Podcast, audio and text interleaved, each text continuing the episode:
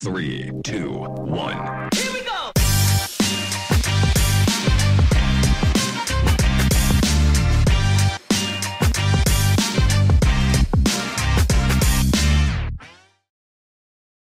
Hello and welcome back to a very, very, very special playoff edition of the Texas Private School Podcast. As always, I'm one half of your hosting crew, Wes Tolleson, joining you from the heart of Dallas, Texas.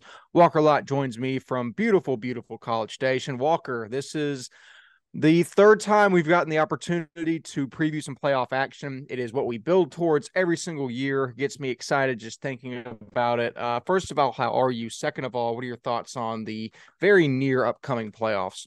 No, yeah, it's been good, man. I'm excited to continue uh, talking about Texas high school football. Uh, we got to watch some state championships last week that were really good ones for both of us, and now we're right into the nitty and gritty of TAPPS playoffs. Every game matters. Win or go home scenarios every single week. What more do you want?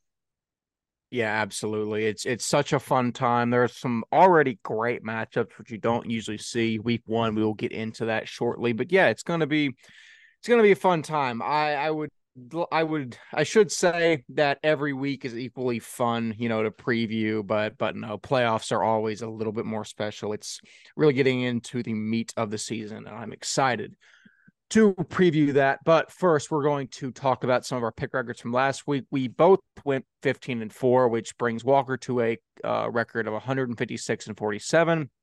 My record is 152 and 51. I am Four. uh, I'm four games. Sorry, I was I was getting mixed up there. Math is not my strong suit. Four games behind Walker, which honestly um is a lot at this point in the season. But I honestly thought I was like six, so it's not that bad. Last week, Walker, your losses were Cypress Christian, SCS, Lake Country Christian, Legacy Prep. My losses were Central Texas Christian, Houston Christian, Kincaid, and Legacy Prep. So we all we we both got we both had opportunities to capitalize on each other, but we both kind of got about an equal amount wrong, so it worked itself out. Uh, Yeah. You're still the leader in the pick record. Your thoughts on um, taking a pretty commanding four game lead into the start of the playoffs? No, I, I'm okay with that. I like what the, I like where that's going. Um, yeah, I I'm oh I was two and zero on state championship picks. You were zero and two. I think that's where kind of that this week kind of nailed you down. But good, good week week for me. I'm excited to go into playoffs. Yeah, I played ball and TAPPS. I'm not really. I don't need to know a whole lot about SPC. Uh, even though this is the Texas Private School podcast, not the not the TAPPS podcast. But no, yeah, I um, I made you know I made two picks that kind of went against the grain. Um, in SPC, you win some of those, you lose some of those. I mean, it's it's how it goes. Got to have a little bit of fun and uh, let it hang sometimes. But that being said, we will move into the scoreboard recap following our pick records. If I can get this to pull up my screen, that'd be wonderful. There we go. So, as always, we're going to do one game per sentence, excluding four of the games on the left hand column, as we will preview all of those in more depth here very shortly. So, it's going to start us with Trinity Christian Addison versus Nolan Catholic. TCA wins 45 to 14. Uh, hopefully, Nolan's better next year. Uh, yeah, I think Nolan is gonna take this. You know, and Stride. I think they're gonna be a lot better next year. Just this is not their year. Central Catholic versus St. Pius. St. Pius wins 41 to 7, the battle of mid. Wow. Um man. Uh what a weird part bottom part of that district that always just does not make sense of where these teams line up. St. Pius comes third place in that district yet again. All Saints beats Fort Worth Christian 43 to 7. I think that's less than they beat uh SCS by. Yes, it was. I mean, but, but y'all beat at Fort Worth Christian, so it doesn't matter. look, great win for Fort Worth All Saints. Excited to keep doing. I saw Kamont Williams, that wide receiver, balled out with two touchdowns. Shout out to him.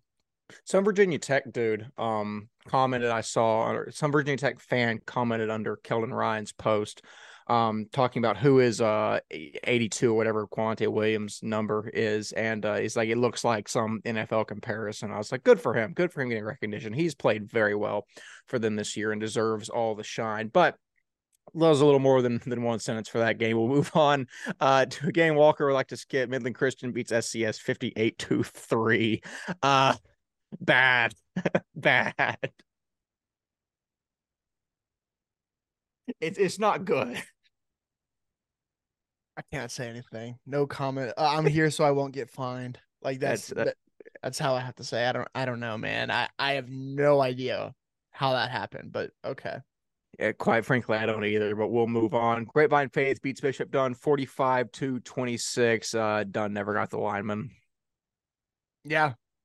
I can't believe I, I you know a lot of people were kind of you know they have a lot of skill talent at Bishop Dunne, but you know even you know when we were doing our preseason rankings we were like okay so they're they're gonna be pretty solid this year and you went no in the trenches they're you know so basically what I'm trying to say is you know ball. That's what I'm mm-hmm. coming down to say so shout out to you Yeah, I I am grateful for all the the kind of scouting is is probably not the word to use. Well, it was scouting, but I never really view myself as an actual analyst. But I guess it was. I I, I appreciate the scouting I did in the spring because I wouldn't have known things like this. But yeah, Dunne's skill possess or positions were great. Just the, I don't think they ever got the reinforcement in the trenches, which could have helped them go a long way in a District Two that's or a Division. Sorry, yeah, District Two that's not as good as District One, but. Speaking of that same District 2, Grace Community beats Dallas Covenant 52 to 21. This game was tied 14 to 14 at the end of the first. So I'm yeah, I'm I, I'm dogging SCS, but Grace didn't have the greatest performance, even though it was a, a 30 point win. yeah uh shout out to Grace Grant Turner I was watching his highlights earlier I had nothing to do in class mother don't get mad at me uh so I was watching highlight films all day during class and Grant Turner Grant Turner's was a good one this year very very He's good dog. film. I just realized I haven't sent him. I, I forgot the player of the game hats when I went to Grace. I told him I was going to mail him one. I've completely forgotten to mail that. I need to get that done this week. So thank you for reminding me of that. Next game, Hyde Park beats Victoria St. Joseph 46 to 40. Uh, great for Hyde Park locking up a three seed in the playoffs. Yeah. Big big win for Hyde Park. Carter Brawl is that dude. Rest of that team is that. That's a big win over a solid Victoria St. Joseph squad this year. Grace Prep beats Lake Country 42 14. Uh, Lake Country has gone off of a cliff after that win against Fort Worth Christian. Yeah, I, this season I would love to, if it's injuries, if it's something doesn't make sense. This team rebounding like they did, but uh, yeah. Shout out to Grace Prep. I'm gonna guess Caden Leahy balled out like he always does. probably a fair assumption. Brook Hill beats McKinney Christian 35 to 28. Um, shout out to Noah Wheeler. Um, I saw Luke McGowan and a bunch of other people praising how good he played. It's kind of ironic that I'm shouting out a guy on a team that lost, but to get that much praise and a loss goes a long ways. Also, shout out to Brook Hill. Um, uh, have been pretty high on them this season. They've played well. Uh, this is one of the few times you'll hear me praise Brook Hill. So, so congrats to them. Yeah, I, I want to I want to say this. I want to shout out some of those D, Division three coaches. Like they have hyped up a lot of other people in their area on Twitter and social media, and I just want to say that's really cool. And um, you know, giving credit where credit's due of being a guy like we have to be that guy type of thing. And I just really like that. So shout out to them, man. That's really cool. Absolutely. Holy Cross beats Geneva School of Boerne 74 to 7. Yeesh. um, yeah, Boerne, not a great day, but Gibby, what more do you want from him? At least we're not calling it Bowen anymore. Remember, like the first three months of the podcast, somebody told us otherwise. Yeah, by the way, you know how I said that Caden Leahy balled out? He had 220 yards on the ground with four touchdowns. I just On the ground? on the ground, it's rushing stats. Is he a running back now? They probably just say screw it, put him at quarterback and let him run the ball. I mean, yeah, because he's also he had eight attempts passing.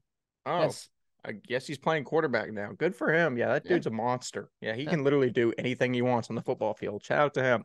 real. But moving forward, Brentwood beats Legacy Prep 34 to 27. Uh, uh, good for Brentwood. Don't really have a lot of other comments on this game, but good win. I do. Brentwood's win because because of this win, they knocked Legacy Prep out of the playoffs this year. So Legacy Prep and with Wyatt Francis and the Praise Acts and everyone else do not make playoffs this year, which is wow, that is huge. But Austin Brentwood, shout out to them, man. They have a good squad and they play they play Burning this week, and it's gonna be an interesting matchup because they have a couple guys at Brentwood that were really, really good. But it's a big win for Brentwood making the playoffs for the first time, I guess in a while. I don't I think they made it last year in Division Four. I don't remember. No, don't I don't know. Anyways, keep going. Next game, Cypress Christian beats Bay Area Christian fifty to seven. Uh, par for the course. Also, did is that Ryan who got that logo for Cypress Christian? I have never seen that before. Yeah, it's like their secondary logo. That is the correct logo. The secondary logo for Cypress. Pretty cool. I Pretty I do like that. That's that's a better logo than just the CC. So w- was that him or you that originally put that on there? Uh, I'll give it to Ryan. I I do not remember doing that. That is that's just nice. But yeah, um, yeah, yeah, that was my comment. Nice. All right, next game. Lubbock Christian beats Mercy Culture 59 to 13. Uh, speaking of going off a cliff, Mercy Culture, uh, after a, a bang to start the season, uh, just kind of floats off into space. Yeah, not a good day uh, for Mercy Culture with Draybook back too. And because of that, they have to play him again this week because Lubbock Christian plays Mercy Culture again round one. Oh, I didn't even think of that. Yeah, listen, programs weren't built in the day. I'm sure Mercy Culture will be fine, but uh, just not this year. Nope. On to the next game. Brazos Christian beats Rose Hill 42 to 21. I've Brazos Christian finally wins a game I picked them in. I don't know if this has happened yet this season. Uh Brazos Christian fan page can't, you know, shake a stick at me anymore. Uh the curse is gone. Shout out to Brazos Christian. Shout out to Cooper Murr. Yeah. Uh, I'm gonna say go get ready for our minute with the intern segment where our intern Waverly West will be talking about it in shortly. For sure. Sorry, I took a drink of water expecting that would go longer. Uh, but next game, Muenster Sacred Heart beats Bishop TK Gorman out of Tyler, forty-five to nothing. Um, I mean, at least one East Texas, uh, two East Texas schools won, so Gorman's not really holding up their end of the bargain. I don't know where All Saints is, or if All Saints even plays football anymore. Uh, but yeah, Real. Uh yeah. Ryan Straczynski and company cooking right now. And hey, you never know. They have to play Rose Hill round one. It's gonna be an interesting matchup. San Antonio TMI beats Brownsville St. Joseph's 42 to 38. Great win. Uh two two squads that are better than advertised and don't get as much love as they should. Just solid performance from the Panthers. That's a good win for TMI, who doesn't make the playoffs this year, but that's a still a huge win. And TMI is such an interesting squad where they lose some games. They lose what the Shiner in the first couple weeks, but then they beat Brownsville. Like that's such an interesting that whole district just crazy, man. It's so crazy. Yeah, it's it's interesting for sure. Next game, Fort Bend Christian beats Kelly Catholic 46 to 3. It, it's a great win for Fort Bend. I know it's a game that you're expected to win, but it's Fort Bend hasn't always gone out and dominated these matchups that they're supposed to this season. Um, I think it bodes really well for them moving into playoffs. Yeah, big win. I'm excited to see how they keep going. Uh, yeah, I, not much to say about that one. I Regents say- blanks gone. Ramarian Tillman, 110 yards rushing, one touchdown. He continues. Him and Jordan Montanez continue to just to be solid, solid running backs for that squad. Yeah, they are very, very good. Austin Regents beats Austin St. Michael's 31 to nothing. Um, honestly, I would have expected this game to be like 50 to nothing, but you know, a win is a win. Well, yeah. Remember at half it was like 14 nothing or something. It was close Mhm. for some reason, which I mean, if someone from Regents wants to let us know what happened, but yeah, I would expect I would have expected that to be a larger score difference. But hey, 30 point win is still a 30 point win. Absolutely. Last game, Dallas First Baptist beats Temple Christian 42 7. Honestly, not as much as I thought. Yeah, they probably rested their guys in half at halftime because they're they're ready for playoffs. Which, because of this win, they lock up the number one seed and have a bye in round one. So excited to see before Ben does. Absolutely. Yeah, it'll be, it'll be, Hi, I'm Waverly West, a Texas private school media intern out at Brazos Christian School, and I'm going to be recapping Brazos Christian's win over Tomball Rosehill Christian this past Friday. Brazos Christian traveled down to Tomball for the game and jumped on Rosehill early, never really letting up after scoring early. The halftime score was 28 to 7 in favor of Brazos Christian, and then jumping to late in the fourth quarter, Cooper Murr hit Isaiah Perkins for a touchdown pass that put the Eagles up 42 to 7. Then Brazos Christian started rotating their defense in and gave up two late touchdowns, which made the final score 42 to 21 in favor of Brazos Christian once again. Brazos Christian quarterback Cooper Murr was 18 of 25 passing for 279 yards and five touchdowns, four of which were to Jackson Caffey, who totaled 200 total yards. Running back for the Rose Hill Eagles, Kenny Nelson was 12 carries for 125 yards, but he just couldn't get it done for Rose Hill. The Brazos Christian defense had five sacks. Ty Urban forced and recovered a fumble for the Eagles, and Parker Spears blocked a punt.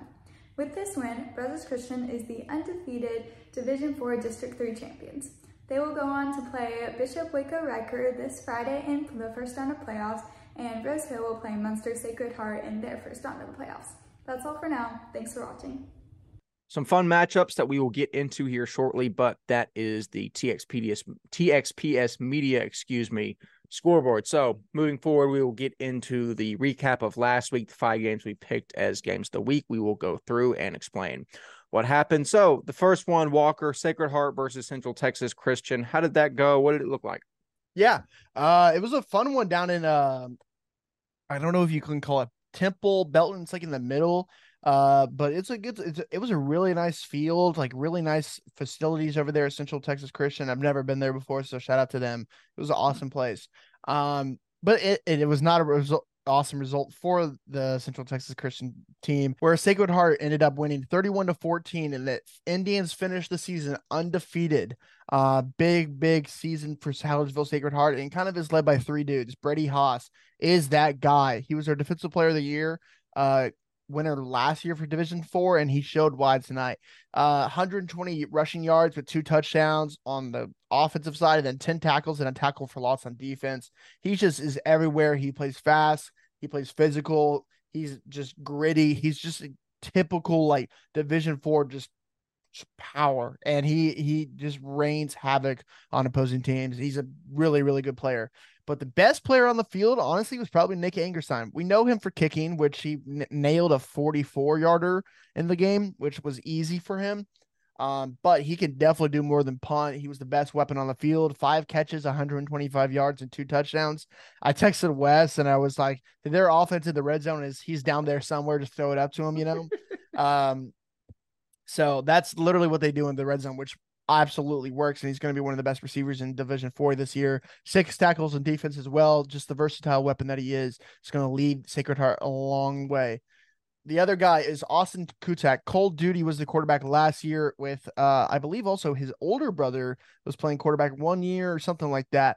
But now it is now his term at the helmet quarterback. And he solidified the spot this year. This last game, he was 7 of 14, 150, 156 yards and touchdown, two touchdowns. He also had one interception on defense. So those three guys kind of lead this team. They have a lot of other couple, uh, you know, solid dudes, but those guys really stood out last week. And, uh, you know, on the other side, Tabor Tyson, of course, the superstar for Central Texas Christian, got his 27 carries, 171 yards, and touchdown, but it just was not enough. And they were able to stop the run of Central Texas Christian for the most part.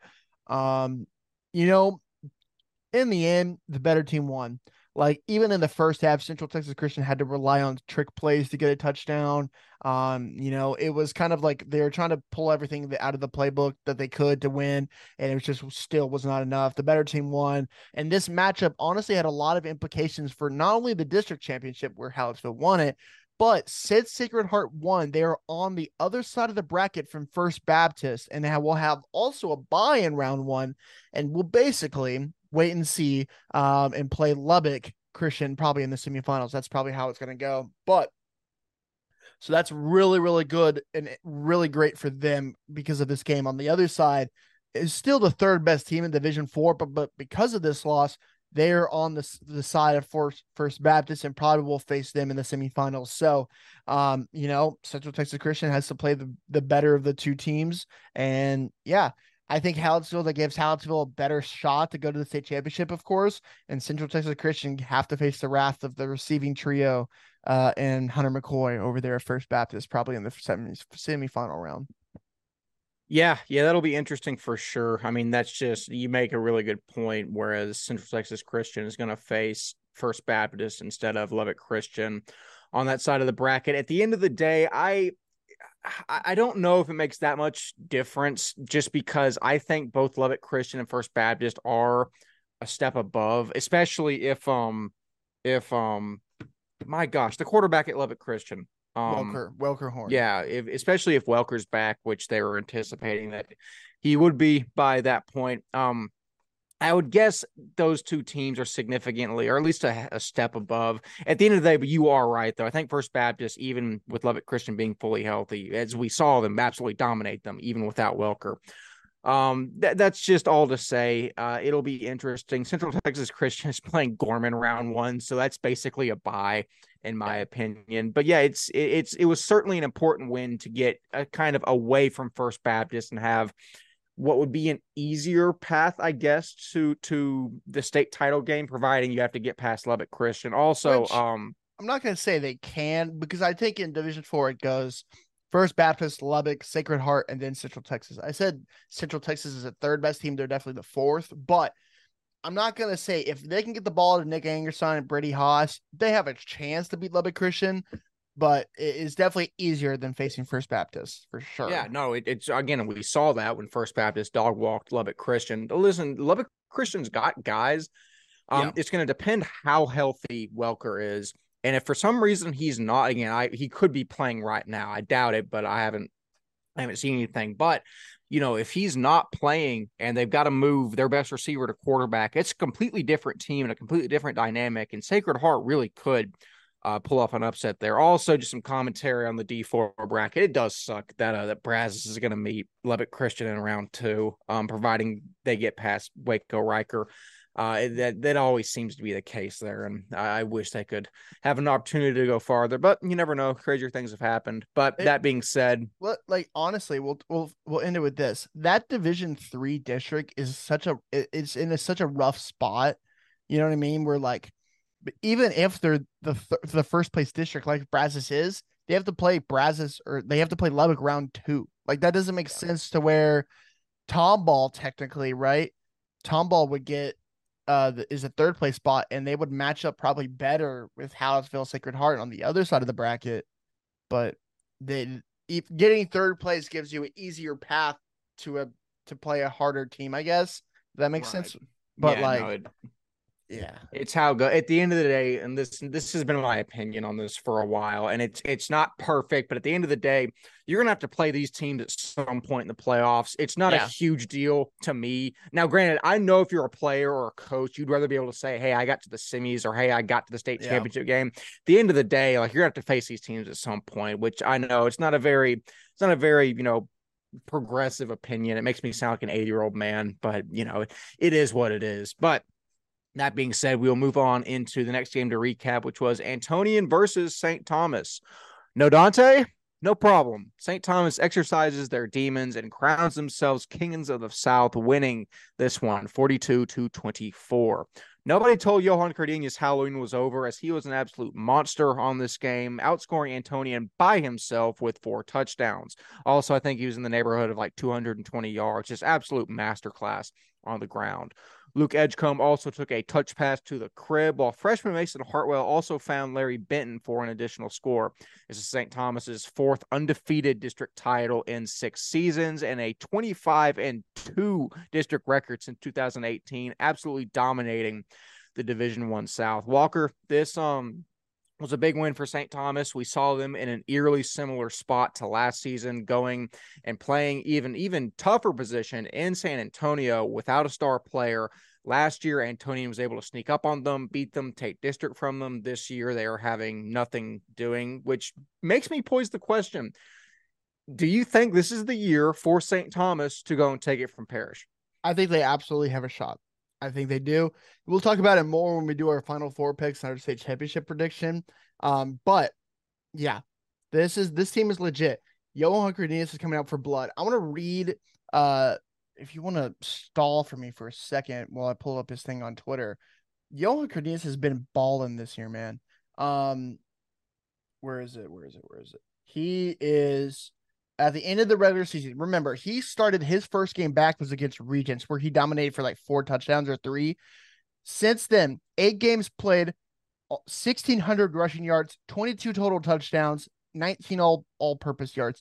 This dude is dominating this year, man, and he's coming for blood with two he's you know had he didn't have to do anything for you know scrimmages he didn't have to do spring ball. He's been rehabbing rehabbing and he is ready to go. And he's been dominated since he's gotten back. I think that's going to be the difference maker in these games where even with no Dante, which shout out to our guy Mason Hartwell, the freshman man.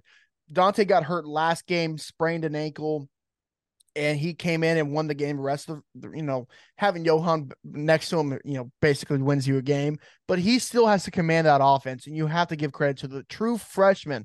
And he, you know, he's a guy that we've known about for a while, and seeing him finally come into his own, and he's going to be a great player for three years down the road. But shout out to him. But yeah, having Johan is such a difference maker for this squad. Where you you have to pay so much attention to him, and then that leaves uh all their receivers open all the time. Like it's it's such a he's just a mismatch and it's going to be so hard for a lot of teams and I don't know if a team like Parish or a team like Prestonwood can match him.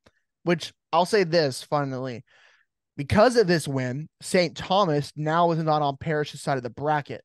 They have to face Prestonwood in the semifinals, which I think is a better match for them. This might be their year, man to answer your question, this might be their year. That this this made me think of a funny hypothetical. Uh, uh, this this might be this okay. Do you think with a full week of practice, mm. if I had a full week of practice with St. Thomas this week and I had Johan by my side, do you think I playing quarterback no could lead them. yeah, I, I, agree with you. Uh, this would have made more sense if it was like a if it was like a forty eight to seven victory, but that is a little bit of a close margin. Also, I can't throw a football to save my life. Like I people, I was I was talking, I was talking to some guys at the TVS game before it started. And every time somebody asks me, like, what'd you play in high school? I say, look at me and take a guess. And like usually it's like, okay, either receiver, safety, or quarterback. And I'm like, if you saw me throw a, if you ever saw me throw a football, you'd know why I didn't play quarterback. But long story short, um, uh, yeah, I think it's it's big. And again, it, for the same reason it was big for Sacred Heart to get a win and win district. It's big for St. Thomas because it gets them away from Parish, which honestly, if there is any year that they can go and take Parish, it might be this year, especially with Parish showing some signs of humanity against Prestonwood, which we'll actually just transition to right now. Um, Parish gets a 49 to 40 win, holding off Prestonwood. And listen, the, the stars at night were were big and bright for Parish as Maddox Reed and Sawyer Anderson absolutely shine here. The Harvard commit Reed totes the rock 32 times for 318 yards and three touchdowns, including one from 82 yards. Purdue commit Sawyer Anderson tosses three touchdowns, two to sophomore Jalen Pyle, who had 106 receiving yards, and one to junior Bryson Fields. Sophomore Beckham Smith and junior Carson Darby also were very impressive for this Panther receiving core. I really like Beckham Smith. Mm-hmm. He's long, lanky kid. You can tell he's underrated because I asked him if I could get a headshot and he didn't know what headshot meant. So you, you can tell he's a guy that not a lot of people have looked at. I think he's going to be a guy that's going to be a great receiver for Parish for the next uh, two years in this playoffs. He's he's very good. I liked him a lot. Long, lanky, and just knows how to get to the ball. Carson Darby also is just electric. All this the point being this this Parish receiving corps has stepped up in a huge way after Hutch Crow went down. I really didn't know how that was going to go because whenever I watched the EHS game, it was really just Sawyer to Crow, Sawyer to Crow. And now it's a much more well-rounded attack. Um, I think it's it's shaping out really well for Parish. Junior Guy Stern also set the tone for the Panthers on the back end, recording two interceptions in the first half. As for Prestonwood, Kellen Tasby, Gunnar Niver, and Tag O'Neill are sensational for Prestonwood, even in the loss. Prestonwood's air attack has also gotten much better than I gave it credit for. Also, uh, junior cornerback David Madison and senior linebacker Hudson Lunsford were stout on defense. I think David Madison um, has the potential to be, if he's not already, one of the best, um, one of the best safeties in his class. He's long, especially at corner, dude. He's like probably six two, six three, long, lanky, just makes plays, especially against a really, really good receiving core and great quarterback for Parish. Right. But at the end of the day, yeah, um, it was a great performance from both squads. You know, Parrish's defense did give up 40 to Prestonwood. Um, it's it's gonna be interesting. It is obviously not the defense that was there last year. I know that's a lazy take, and everyone who is anyone has said that over and over, but it's true.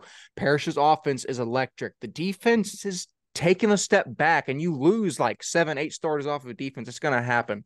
Yep. Walker, it, w- it was a good win nonetheless, but it seems now it's a three horse race for D1. Yeah, like you said just a second ago, I think it was 11 out of 12 because there's it like a couple people switched out. 11 out of 12 starters on that defense last year have graduated. Anytime that happens, you're gonna have to find you know some uh some rough weeks. And a team like Prestonwood who have the talent to do it, you you saw how they did it last night. I'm gonna come back to you, Wes, with the question: If this game is played again in Waco, could it could it be a different result? No, I think I think um the element of surprise benefits Prestonwood more than it does Parish. I think Parish would benefit from a second game. I just I, I think that's how these things go. I think I, I think yeah, I think seeing these teams meeting again would would favor Parish more. I think it'd give this defense an opportunity to grow up and you know kind of capitalize on mistakes they made. I think the offense could have a similar output. Whereas I think I think Prestonwood played a really really good game on offense, and I don't know if that could be replicated. Um, yeah. Long story short, if these two teams do end up meeting again, uh, in the yeah, it'd be in Waco because they're on opposite sides. I'd have to take Parish, but like I I'd set the line honestly at like probably like a touchdown, six and a half, seven points. Yeah, I get that. Also, shout out to uh, our guy Tyler Day. He just committed to Rice, so get, shout out to him, man. Oh, awesome. Great school, great player. I love to hear that. But yeah, that's all we got on Parish versus Prestonwood. Moving on into the first of two SPC championship games. In a game that could not be decided in regulation, Trinity Valley ultimately walks off with the SPC 3A crown. Gavin Parkhurst essentially wills Trinity Valley to this win with three rushing touchdowns and an unstoppable overtime performance that I described about 20 times as nails. Junior running back Ben Nagishu and junior linebacker Jacob A. Nord were also stellar on this contest. You can't go without mentioning senior kicker Travis Zavaleta, who boated the 30 yard field goal through to crown the Trojans.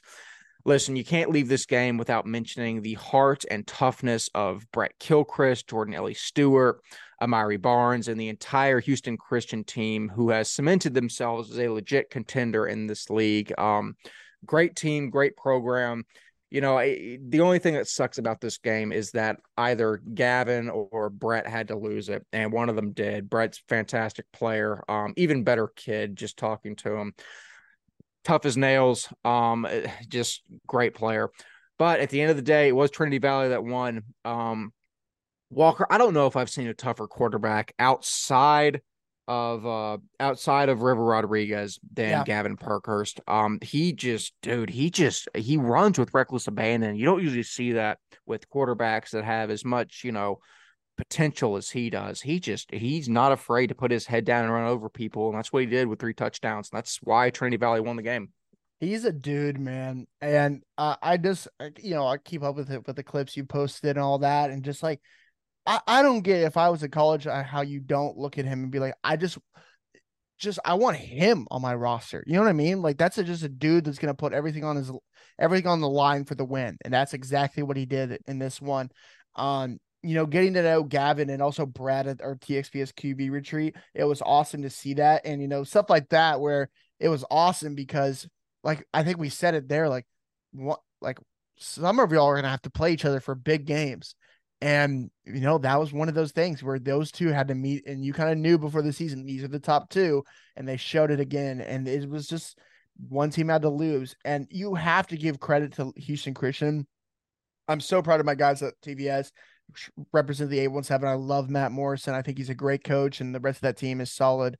Um, I mean, very, very good job and great. Congrats to all of them.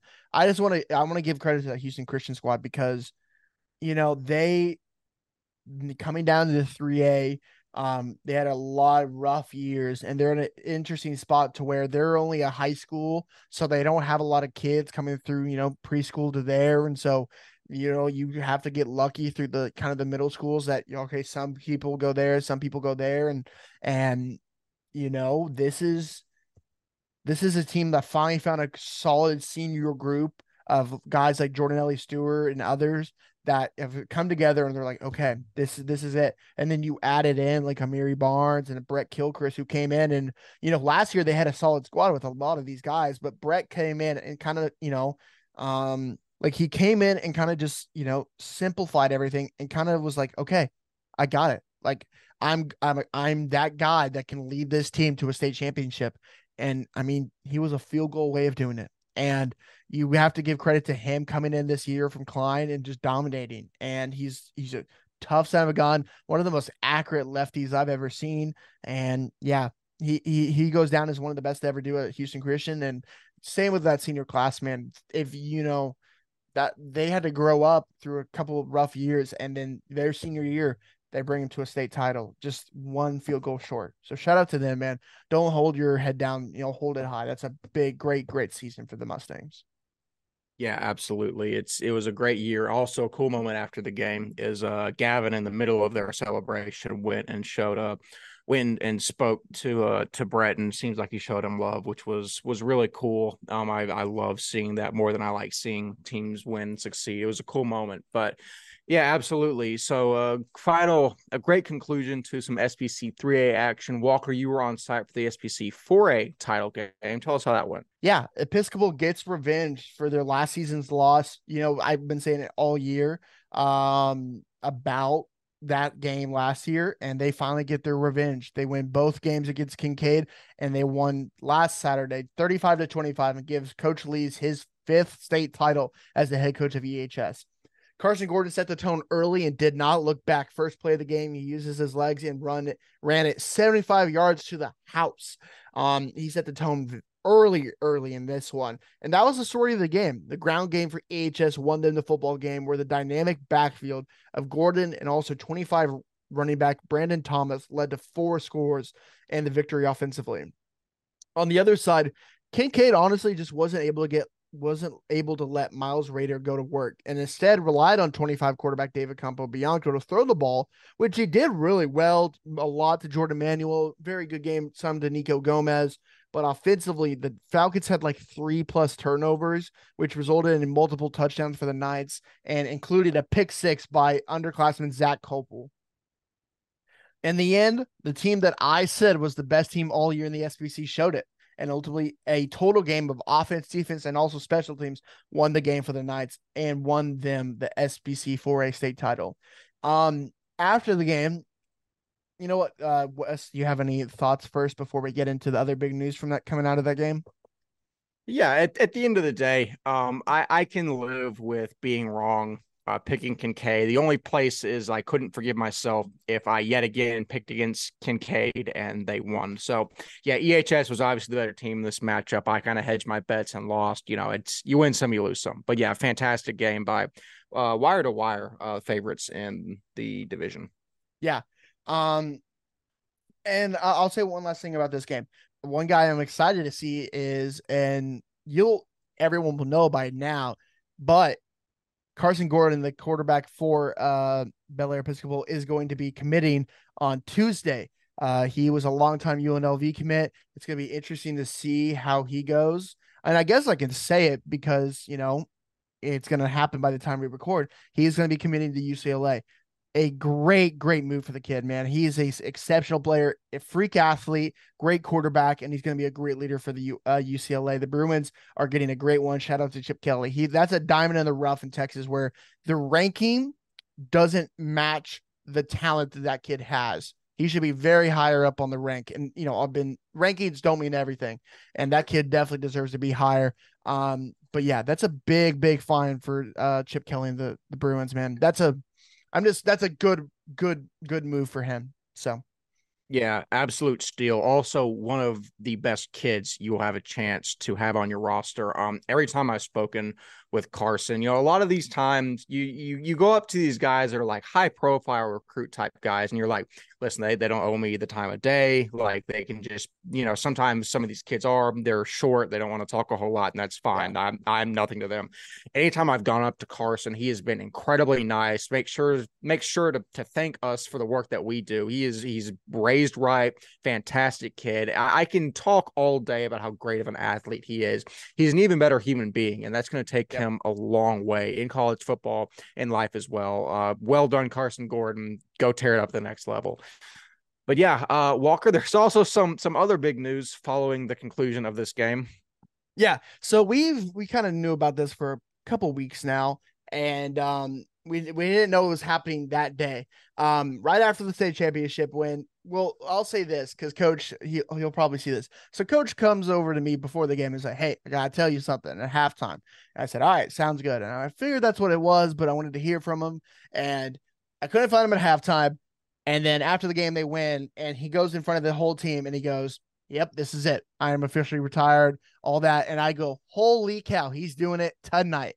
And um, man, uh, I just want to say, like, you know, I could talk about the whole story, but I just want to say, man, what what a what a legacy he leaves at Bellaire Episcopal. You know what I mean? Like he retires as a five-time head uh, five-time state champion and 09, 12, 14, 19 and now 23. Um, you know, he has over 100 wins, coached some of the best players from Houston, Marvin Wilson, Walker Little, uh, Shane Carden, and also, of course, Miami's own Jaylen Waddle. Um, over 100 wins, 30 plus Division One players, and also was a wrestling coach and at Kincaid for the whole time he was there. And EHS. Yes, sorry. What was crazy is that he started at Kincaid and you know was going through the ranks there and thought this okay this is what the place i'm going to be but it finally, you know, it just took a, a, while and while, and finally he was like, I need to go make my own moment and make my own legacy. And the Episcopal job opens up, and that next year he goes to Episcopal and beats Kincaid year one. And every single state championship, he beat Kincaid. And man, I just like personally, he it's you know, he's one of the nicest guys, uh, coaches wise, we had the pleasure meeting with every year even when we were still so small, they were always like, "All right, what can we do to help you out? Like, well, we're glad to have you here." Coach Grove, the AD, and him have always been so respectful of us, and it, you can tell, you know, when he first got to Episcopal, is not the Episcopal it was now, and it's a, it's a credit to him and what he's done there over these what since 05. and I just want to say thank you, Coach uh, enjoy retirement. I know he's still going to be an ambassador for the program. He kept saying that, and he'll be help, probably helping out with the coaching search for the next time. But I just want to say thank you. Uh, enjoy retirement, and you know, uh, what a legacy you live, uh, you lead or you leave at Bel Bellaire. So, Wes, you want to say anything?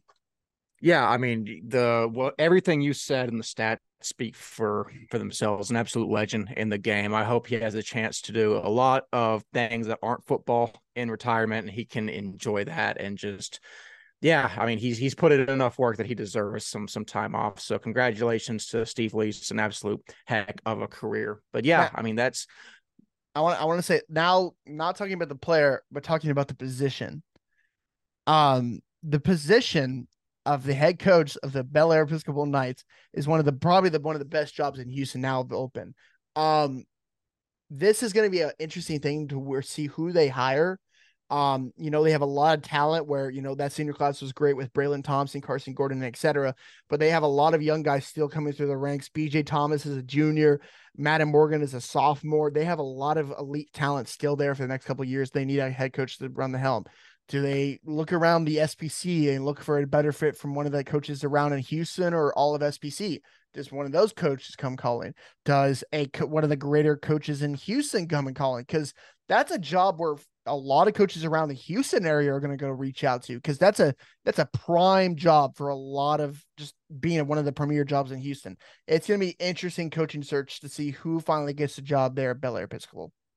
Yeah, it, it it will. I mean, I'm excited to see the names that uh, kind of get their hat thrown into the ring there. I can't speculate a whole lot right now, but it's it's yeah. going to be a fun off season. It's, there's a lot of things that are happening right now that are going to give us a lot of things to talk about. It's going to be fun. It'll be a good time, absolutely. But yeah, there was a there was a lot more than just a game that happened uh, last Saturday evening. A lot of moving parts there, but um, but yeah, it's what makes the sport great and gives us things to talk about. So shout out to EHS, also shout out to Kincaid on a fantastic season.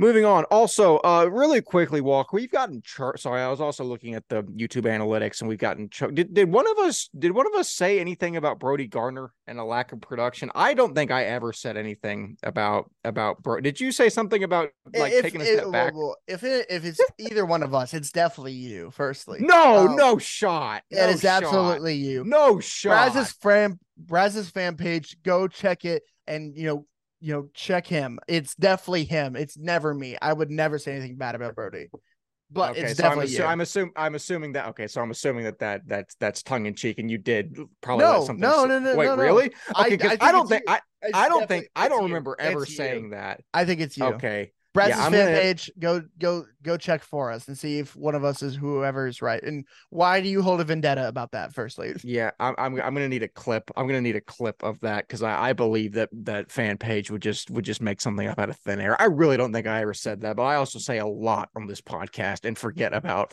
ninety percent of it. And I do I do Yeah, we're, um we're like I do take 85 jabs. We're 85 episodes in. I do not remember what we said the first 70. Like, I mean, it's I don't know, man. I'd probably like to forget a lot of that. There was there there was a lot of actually we've been we've been pretty good since we started. I'll give us Oh, that. y- but yeah.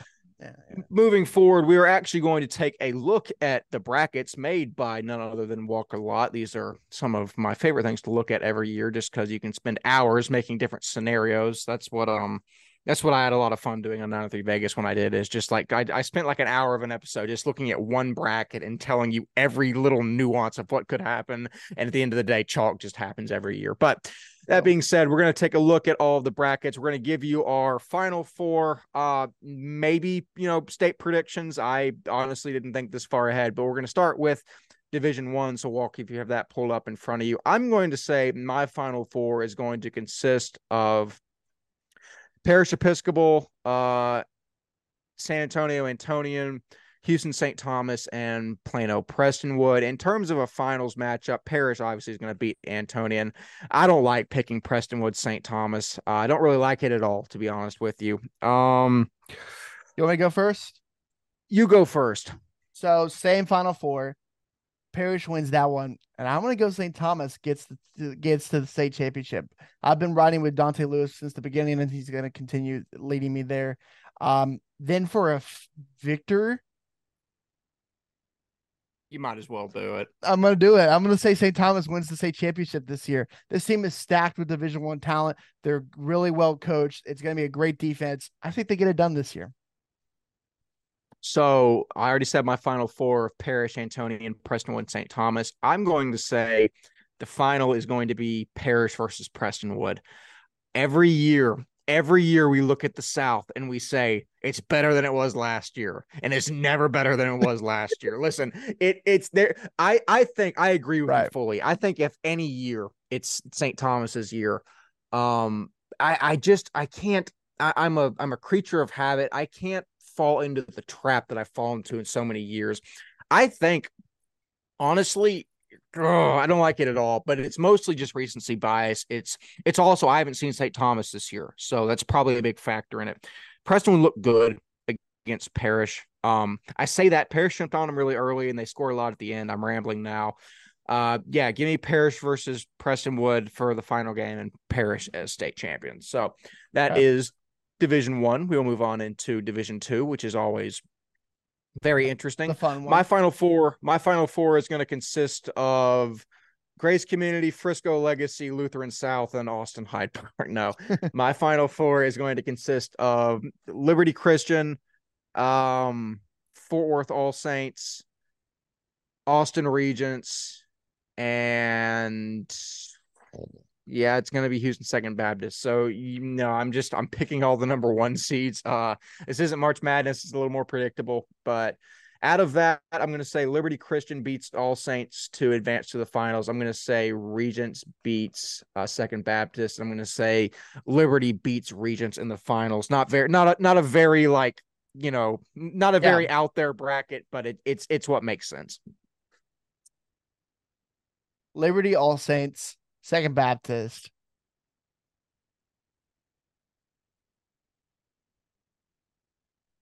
Who are you going to pick? Wait, Liberty All Saints, Second Baptist. Are you going to take Fort Bend to beat Regents? I mean, Please. I'm not gonna. I'm gonna say, I'll pick Regents, but I'm gonna. I'm not gonna say it's a hundred percent like set in stone. Like that Fort Bend game with Junior Max Granville is not gonna be fun for Austin Regents. I'm just gonna say that he is going to be a nuisance for Austin Regents to have a ch- chance there. I'm gonna say they're they're a better squad than they were last year, Regents. So I'm gonna say Regents, but man, Fort Bend with that run game that's going right, good right now, I'm just gonna say it's it's not like a hundred percent they're moving on. For my state championship, I really think All Saints can do it, but I will go Argyle. On the other side, mm,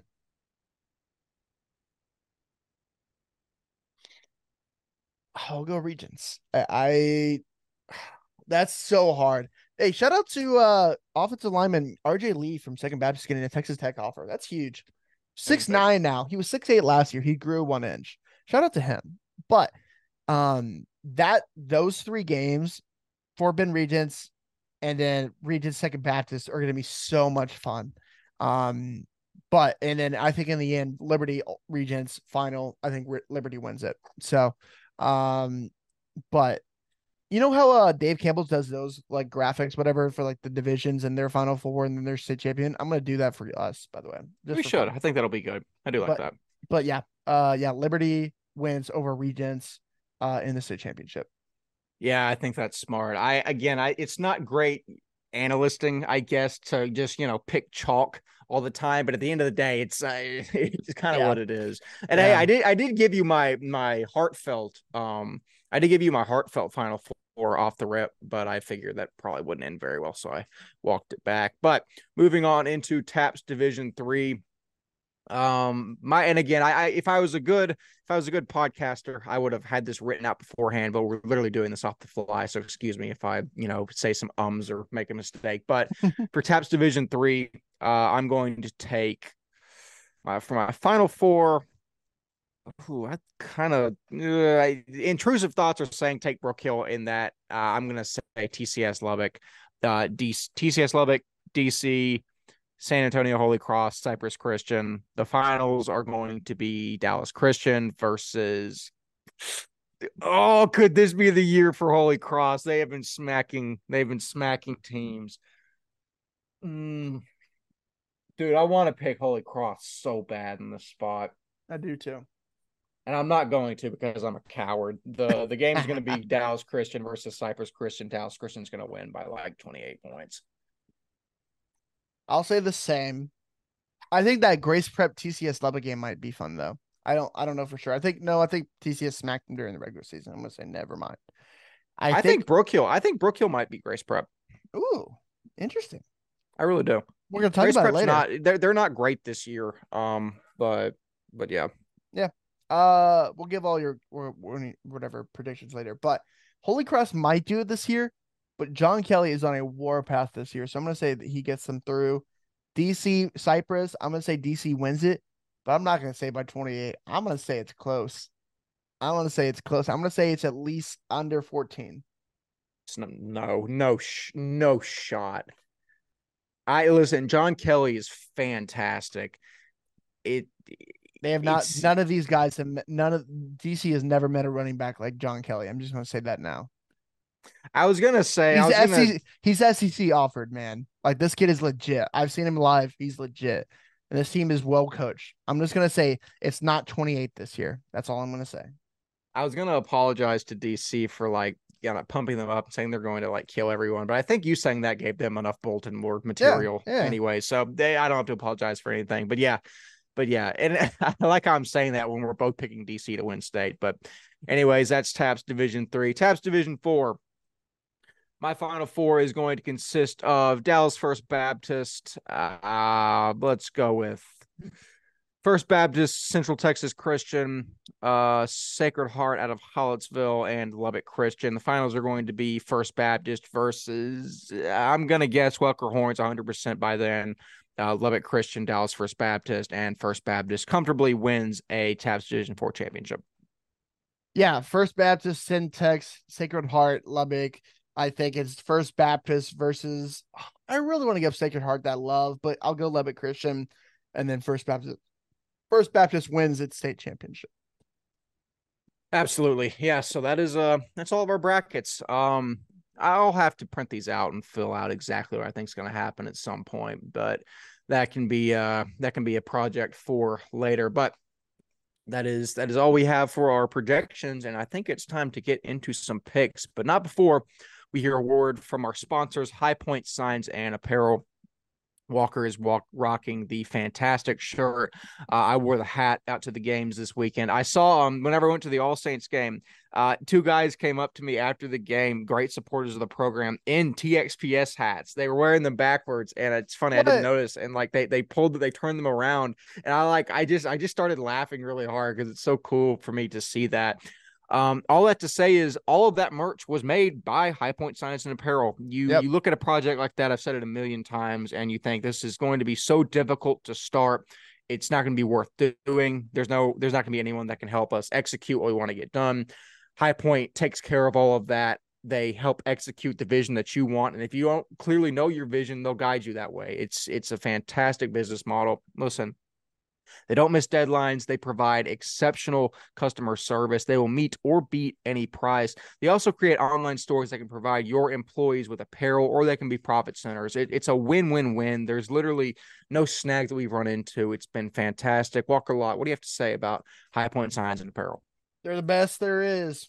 Uh man, they're they're just awesome, man. I'm excited to continue to work with them in the future. Um like you like we've heard from actual people who wear our product they love it. They love the material they love the quality you know? Uh shout out cole Welliver. he says he wears it almost every game bus trip so i have to shout him out for saying that. And that can, that can't happen without high point signs and apparel. They're the real deals and they're awesome with what they do. Like he said all the stuff being able to collaborate with him was an easy process. It was awesome to give them our ideas and then run with it and make it exactly what we wanted. And it was awesome to work with them. If you need any playoff shirts, you need any playoff signs, anything they can help you out with for playoff time, go reach out to High Point Signs and Apparel. Absolutely. The link to High Point's website will be in our show notes in the description. So please click on that, schedule a consultation with them. They are fantastic. So thank you to High Point Signs and Apparel for sponsoring this episode. So, Walker, with that being said, let's get into the best part of every single episode the games of the week. And it is even more special this week as it is win or go home playoff time in Texas. And we will start with Southwest Christian versus Legacy Christian Academy out of Frisco. District 1 versus District 2, a tale as old as time. Let's go back to last year for a quick history lesson. District 1 went 4 and 0 against District 2 in the first round of the playoffs after some idiot on this podcast said District 2 would go 2 and 2. Don't know who that could be. Mm-mm. So, it's it's going to boil down to this. Uh, can the best team in District 2 beat the almost worst team in District 1? It's not a shot walker. It's just it's just the way it is. Yeah, I understand. Listen, Legacy's going to score 37 and a half points per game with a host of athletes such as Ian Pulte, Ryan Wood, Hunter Ladd. It's hard to key in and stop any one guy on this team. Their defense has also been solid in district. I don't count Dunne and Coram Deo as real football teams this year, but holding a solid gray squad below 30 is very impressive. Listen, listen. Caught me off guard. I'm sorry. no, you're all right. Am I wrong? SCS did not look good in district. It's a fact. They got shut out twice and they almost got shut out a third time to Midland Christian. They squeaked past a very bad Fort Worth Christian team to be here. The question is Is District 2 that much worse than District 1? In this spot, I don't say it's that much worse. It's close, but not quite. I'm going to take Legacy. Um, again, you could say it's biased. You could say, uh, Wes, your team resides in District 2 and you just want District 2 to be better than District 1. You're spewer propaganda and you're a politician and not a real analyst. To all those things, I would say I plead the fifth. I have no comment. But uh, I do. And again, my pick record's on the line, so I, I can't just blindly make picks here. All that to say, um, I, I think Legacy should get the win here. It's going to look really, really bad if they don't. Uh, SCS, I think, is is great on the ground. I think they have an opportunity if they can execute their game plan. I think they have a great shot to win if they can play keep away, keep the ball away from Legacy, and just pound the rock. But we'll see. That hasn't happened a whole lot this year. Uh. Walker, your thoughts on the matchup? Yeah, this is gonna be an interesting one. Trying to not be biased for a second. Um, you know, uh, SCS definitely relies on their run game. It's just who they are. And you know, one team that definitely also relies on the run game is Grace Community, and they lost to Tyler, or sorry, they lost to Frisco this year. Um, but yeah, it's gonna be interesting to see. Um, does you know, do they take what? Hey, if you're not, if you're from SCS, kind of watch that Grace film and kind of you know learn what Grace didn't do and adapt and win the game, please. But if they can kind of do what Grace didn't do and run the ball extremely well, it's going to be interesting to watch. Jared Senegal and DJ Beasley are still solid on defense. We have a couple injuries to a couple key players, so that hurts. Our quarterback is out with injury for the rest of the year. We have injuries, man. It's part of football. Can't I can't complain too much. Just it is part of the game. But does is it enough to make me not want to pick SCS? Absolutely not. I'm absolutely picking SCS. LCA are still bottom of this district. They're not even a part of this district because they don't deserve to be part of this district. Southwest Christian rises up and wins this game like always. Uh, give me the Eagles, not the not the green and yellow ones. Give me the blue and white Eagles. Um, because you know better. We're just better. So yeah. I Give cannot thank you enough. I cannot thank you enough for doing that. That is great bulletin board material for the team that I need to win here. I, I will say I had yeah, to, it's I didn't I had to hone my inner Ryan Schroeder because you know this is the game I'm going against him and we miss him very much. So continue. Absolutely. But yeah, if you uh, if you miss um, if you don't join the Twitter Spaces, number one, you should every Friday around ten thirty p.m. when games end. Uh, me, Walker, and Ryan. Also, these things go off the rails about an hour in. We all get super tired. But me, Walker, and Ryan were basically screaming at each other for for about four minutes regarding regarding uh, all of our teams who reside in in Division Two. It was a fun time. Uh, if you want to hear three baboons just yell at each other for about an hour, uh, join the Twitter Spaces. But that being said, I took Legacy. Uh, Walker took SCS. No surprise there. Moving on into the next game. Bishop Lynch versus Central Catholic. A first round matchup of two underachievers will take place Saturday as the Buttons and Friars will face off. Last year, I witnessed the emergence of Godswill Geodolor in person as Lynch ran over Central to send the Buttons packing. This year, Legend Howe will try and do the same in his sophomore campaign as he has the weapons to make it happen in Bradley, Washington, and Geodolor. However, Central will lean on senior running back Jonathan Wank Wankham close enough and a subpar defense and against a subpar defense, excuse me, he has the opportunity to run loose. However, I'm not falling into the same trap I did last year. The North is always greater than the South in District One, uh, or in Division One, excuse me. You heard me say that in the brackets projection. Lynch is going to win this game. Um, it's it makes me a little nervous because Lynch's defense is not good. Uh, it's not even close to good, really. It's quite frankly, it's bad. However, I don't think Central is going to muster enough of an offensive effort to score a lot. And I really, it, even if it has been slow at times this year, I really do think their uh, Lynch's offense has the weapons to perform. Uh, Greg Tepper once said, "I get blinded by skill positions." He is still correct. I'm taking Lynch to win this game. Uh, I'm right there with you, man. Uh, Central kind of has it a wishy-washy year in that district, and Lynch, even though they have a rough year, I still think they have a talented team. Like last year, you know what you said. Uh, North versus the South. The North is going to win this one, and the will of God's will, the will of God's will, will be put upon Central Catholic in this game. That was good. Thank you. That was good. So dang corny. I know. I'm back to That back that- that- weeks.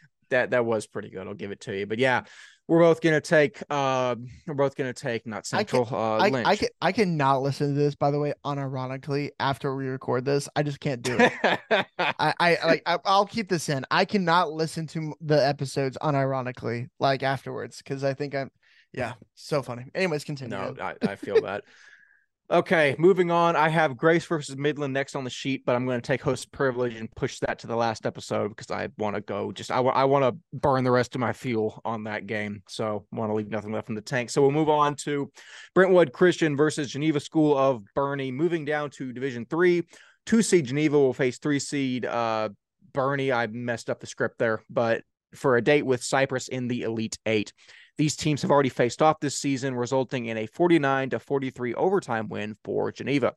Junior quarterback Jason Rosenstiel accounted for 455 yards and six touchdowns in that game, three of which were on the ground. Hey, Brentwood's also going to roll out a tough rushing attack consisting of sophomore quarterback Braden Jennings and junior running back Connor Shield. At the end of the day, I think there are going to be a million points scored in this game. I think Geneva has a more balanced attack, whereas Brentwood is more one dimensional, leaning on the run. That being said, I'm going to take Geneva to win this game. If you look at past history as any indicator of future results, you would say that you're just picking this because Geneva beat Brentwood earlier in the season. To that, I would say you're absolutely correct. Give me Geneva to win this game. I'm gonna go Brentwood. I'll, I'll go different from you. I really like this Brentwood squad. Braden Jennings is a guy we've heard a lot about. I really, really like J- good Jacob Rosenthal, the six four quarterback over there for Geneva. He's a dude, man, and um, I think he's gonna have a great game because that's just who he is. He scores a lot of points, throws for a lot of yards. But I really like this Brentwood team. They're in the more competitive district with Cypress and everyone else, and I think they get the job done here. Absolutely, yeah. It'll uh it'll certainly be an interesting one, but only one team can win. We are already uh we're already separated on two games, which will be interesting for the pick record. But moving on into the second to final game, Fort Bend Christian versus Hyde Park. And the question is, is this going to be the start of another Cinderella run for Fort Bend Christian? After going 0 4 to start the year, Fort Bend Christian ripped off a 4 and 1 record in district and took care of business against all the teams they should have. Junior edge Max Granville has been moved to linebacker and has seen increased production as a result. And running back Romarian Tillman has been absolutely running through squads, no pun intended. Now, you can't write off Hyde Park as they've gone five and two in district and have talent with guys like Carter Braw, but two losses to Division Four squads as well as an independent team in Savio doesn't exactly bode well for them. Does Fort Bend Christian come out this game and blitz Hyde Park 69 to nothing like last year? No, Brady hmm. Dever is not playing quarterback this season. However, I do think they win comfortably in the spot en route to a second straight matchup with Big Bad Regents. How will that game go? We'll have to wait until next week. But I, I, do think Fort Bend wins. I think that they're a team that's been gradually getting better as the season has progressed. I think they're in a great position to be a team that peaks in November. I think they win here. I don't think, like I said, it's as bad as last year. However, probably like a 20 point margin of victory, let's say. Yeah, speaking of Brady Dever, I think we should have him on the pod next week when they play Regents because I'm also picking Fort Bend this one. I think Fort Bend has just eh, found their identity as a team in the run game this year. Offensively, they've been very, very solid these past couple weeks, and it's going to continue into this one. And how can you get? How can you bet against Max Granville, man? That guy is a dude. Absolutely. That's a great idea bringing Brady on. I'd like to hear his his thoughts on those games, but that will be interesting for sure. Uh, moving on into the final game that I specifically held as the final game because uh, you know, host privilege. Grace versus Midland yet again. District 1 versus District 2. District 2 can't beat District 1. Blah blah blah. Walker's going to go get the Midland hat. I can see how this is going. For context, Grace has met Midland 3 times in the postseason since 2016. In 2016, Midland won 49 28. 2017, Midland wins 48 22. Last year in 2022, Midland wins 37 to 7. You can see that that guy right right there. Where's my finger? Right there. Uh, has has lost to Midland twice in his playoff career. Uh, didn't enjoy it. Midland has owned Grace in the postseason. This game is going to come down to can Grace stop the run? Midland's game plan is going to revolve around getting Briley Perez and Colton Newsom carries early and often. Both those guys can go for over 150 yard rushing on any given night. Grace's plan will be let GT go to work. The question in this game is can guys like Blake Harmon and Dylan Taylor make their reads and fill gaps? If they can, Grace holds Midland under 28 wins the game. If they can't, the all time series goes to 4 0 Midland. Ah, this is tough. Even taking my my fan hat off as an analyst, this is tough. I think Grace is great this year. They were nine and one. It's just the the age old question: Is District Two this much worse than District One? Um, in most instances, I'm going to tell you yes. Listen, any I, I'm I'd be an idiot, and I hate to say this, I'd be an idiot to look at at past performance and all the playoff records and all of the shortcomings of District 2 relative to District 1 and and tell you I'd be an idiot to sit here and tell you that Grace is going to win this game. And I'm an idiot. I am absolutely an idiot. Uh, Grace, I, I think not even as just a fan, as an analyst, I think Grace has a great opportunity to win this game. They're hosting the game. Dadgummit. Uh, I think it's going to be close. I think it's going to come down to the wire. If great Grace has the tools to stop the run this year, if they will step up, bow their necks, go and sling some dadgum bodies around the football field, I think they can do it. I hope they can do it. I will be over the moon if they can win here. I think they do. Give me Grace Community. Mm. Yeah, get the get the hat. So, you know, how's the hair? Hair doesn't look great, but that's okay. Um, you know, I have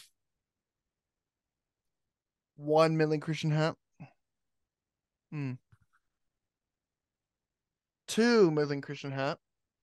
Hmm. Mm-hmm.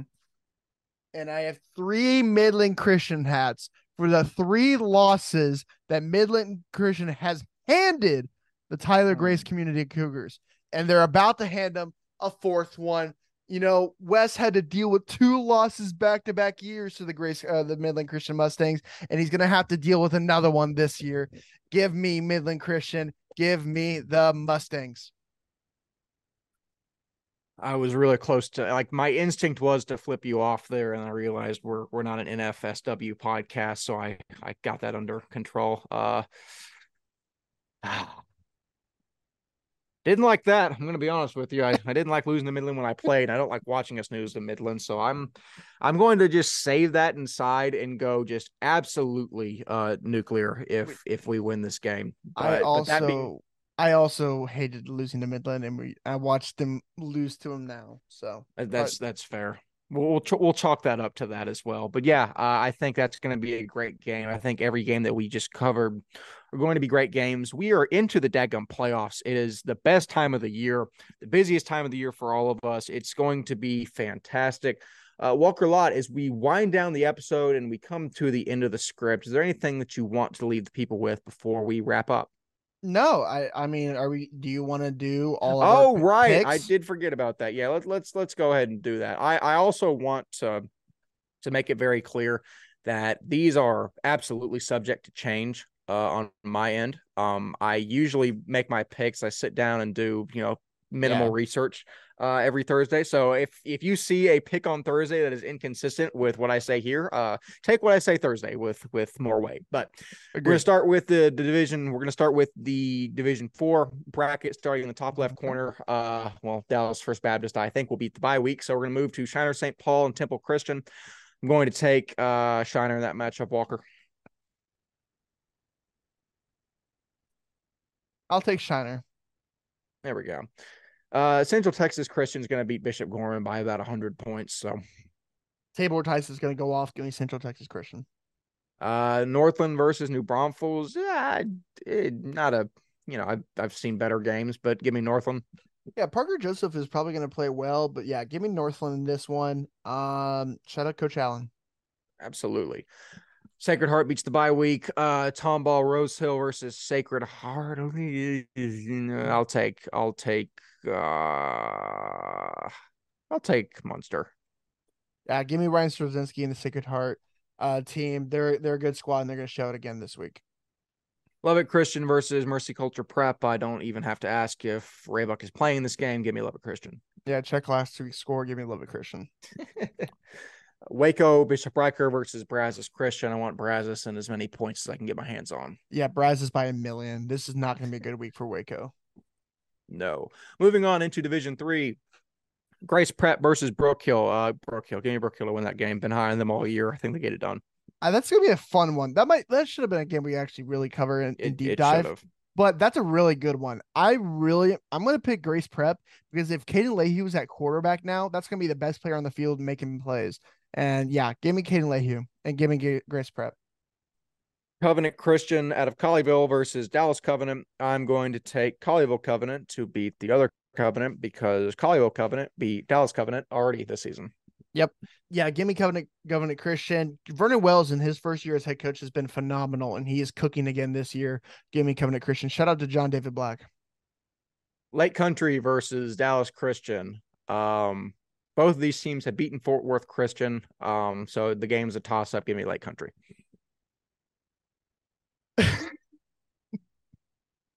What? You said give me Lake Country. Yeah, that's my pick. Dallas Christian. That's my pick. Okay, next ne- next game, John Paul II versus Bay Area. Uh, I'm not doubling back on that. No, John Paul. II versus John Paul II versus Bay Area. Um, yeah, Bay Bay Area. Uh, that is the Schertz JP2 logo. Um, all of the JP2s aren't very good, so Bay Area. Yeah, okay. So they have it as New Braunfels JP2, but it is it's but there there's also Schertz JP2, but they're probably in the same area. So I'm gonna guess Schertz, yeah, yeah, Schertz is New Braunfels JP2. Okay, that's what I Yeah, thought. I I've put- always I've always had trouble with that, but they never listed as Schertz on Right. like MaxPreps. But yeah, yeah, it's weird. But yeah, give me Barrier. Uh Geneva Boerne versus Brentwood. I well, we already picked this game. I picked Geneva to win. Walker picked uh Brentwood and Cypress Christian uh hopefully beats the bye week. Yep. Stop making that joke. I've Dunne that about four times already. Moving on into division two. Uh there are no bye weeks here, which is That's why fun. Division Liberty Two is the best. Anyways, continue. Exactly. Always will be. Uh Liberty is going to beat done by as many points as they want to. Yep. Uh, give me Liberty Christian at 40 points at half. We made our picks on Grace versus Midland. All Saints is going to beat Faith by probably 40 points. I'm gonna say that Clinton Sabecki puts up 21 by himself, but I think All Saints is gonna score like 55. So Legacy and SCS, we already made our picks. Regents is going to beat TWCA by a lot. Uh, yeah, yeah. What a what a weird year for uh TWCA who gets that fourth seed, and that is just not something I saw coming into the year. We already made our picks on Fort Bend versus Hyde Park. Um, SACS versus Lutheran South. You know, you know, SACS. Uh, This is a fun That- one. This this is an interesting one. yeah, it is a fun one. SACS gotten our mentions for not respecting them. So sure, I'll show you some respect now. Give me, give me San Antonio Christian to beat LSA. Um, I'll go Lutheran South, the Pioneers, man. Um, you know they're a good squad. Brady Robinson is a guy who in the 26 class might be underclassman of the year. Um, man, he's a dude. And if they have some talent back, I think this squad can get it done. Absolutely, I'm going to say Second Baptist beats uh, St. Joe's out of Brownsville without much explanation there. Yeah, Second Baptist wins this one. I might be this might be the game I'm at this Friday. I'm excited for that because I've never seen Brownsville live and I get to see it this week. That'll be fun. Yeah, you absolutely should. Moving into Division One, where we have a lot of a lot of bye weeks. Uh, no, or I guess yeah, we only have one, two. We only have uh, like two first round games to cover. The first is Nolan Catholic versus Concordia Lutheran. Um, give me Concordia Lutheran. I'm big, big Tanner Huckfeld guy. Yeah, big Tanner Helpful guy, and honestly, even a bigger Lou Lamar guy. That Lou guy's Lamar, a, yeah. that guy's a stud. Give me Concordia Lutheran. Uh, game number two we already previewed, which was Bishop Lynch and Central Catholic. So, so yeah, so that is uh, that is all of our first round picks. Uh, I'm not promising anything. I might at some point get around to filling up the whole brackets. Um, so we can put it out. Maybe I don't know. We'll get around to it. But that being said, it's a lot of fun. Uh, like I said, playoffs are like Christmas to me, just because we have a we have a lot more content. It's it's more things to talk about. Very fun. So Walker, I will restate the question that I asked about five minutes ago. With the episode winding down and us moving into playoffs, is there anything that you want to leave the people with? No, you know, I had really good motivational like ending quotes of last year's playoffs. Remember that? I do not I have do. it right now. So I will get a good one next week. Excited for some great high school football, win or go home scenarios. What more do you want? Absolutely. Yeah, it's it's the best time of the year, the best point in the season. Everything is on the line. Uh, just understand the weight you're playing with. This is it's, it's win or go home, and it makes every second more special. Makes every moment that you have on the gridiron more valuable. But with that being said, as always, I have been one half of your hosting crew, Wes Tolleson. Walker Lott has fantastically been himself. We will see you in round two of the playoffs. See you later. Three, two, one.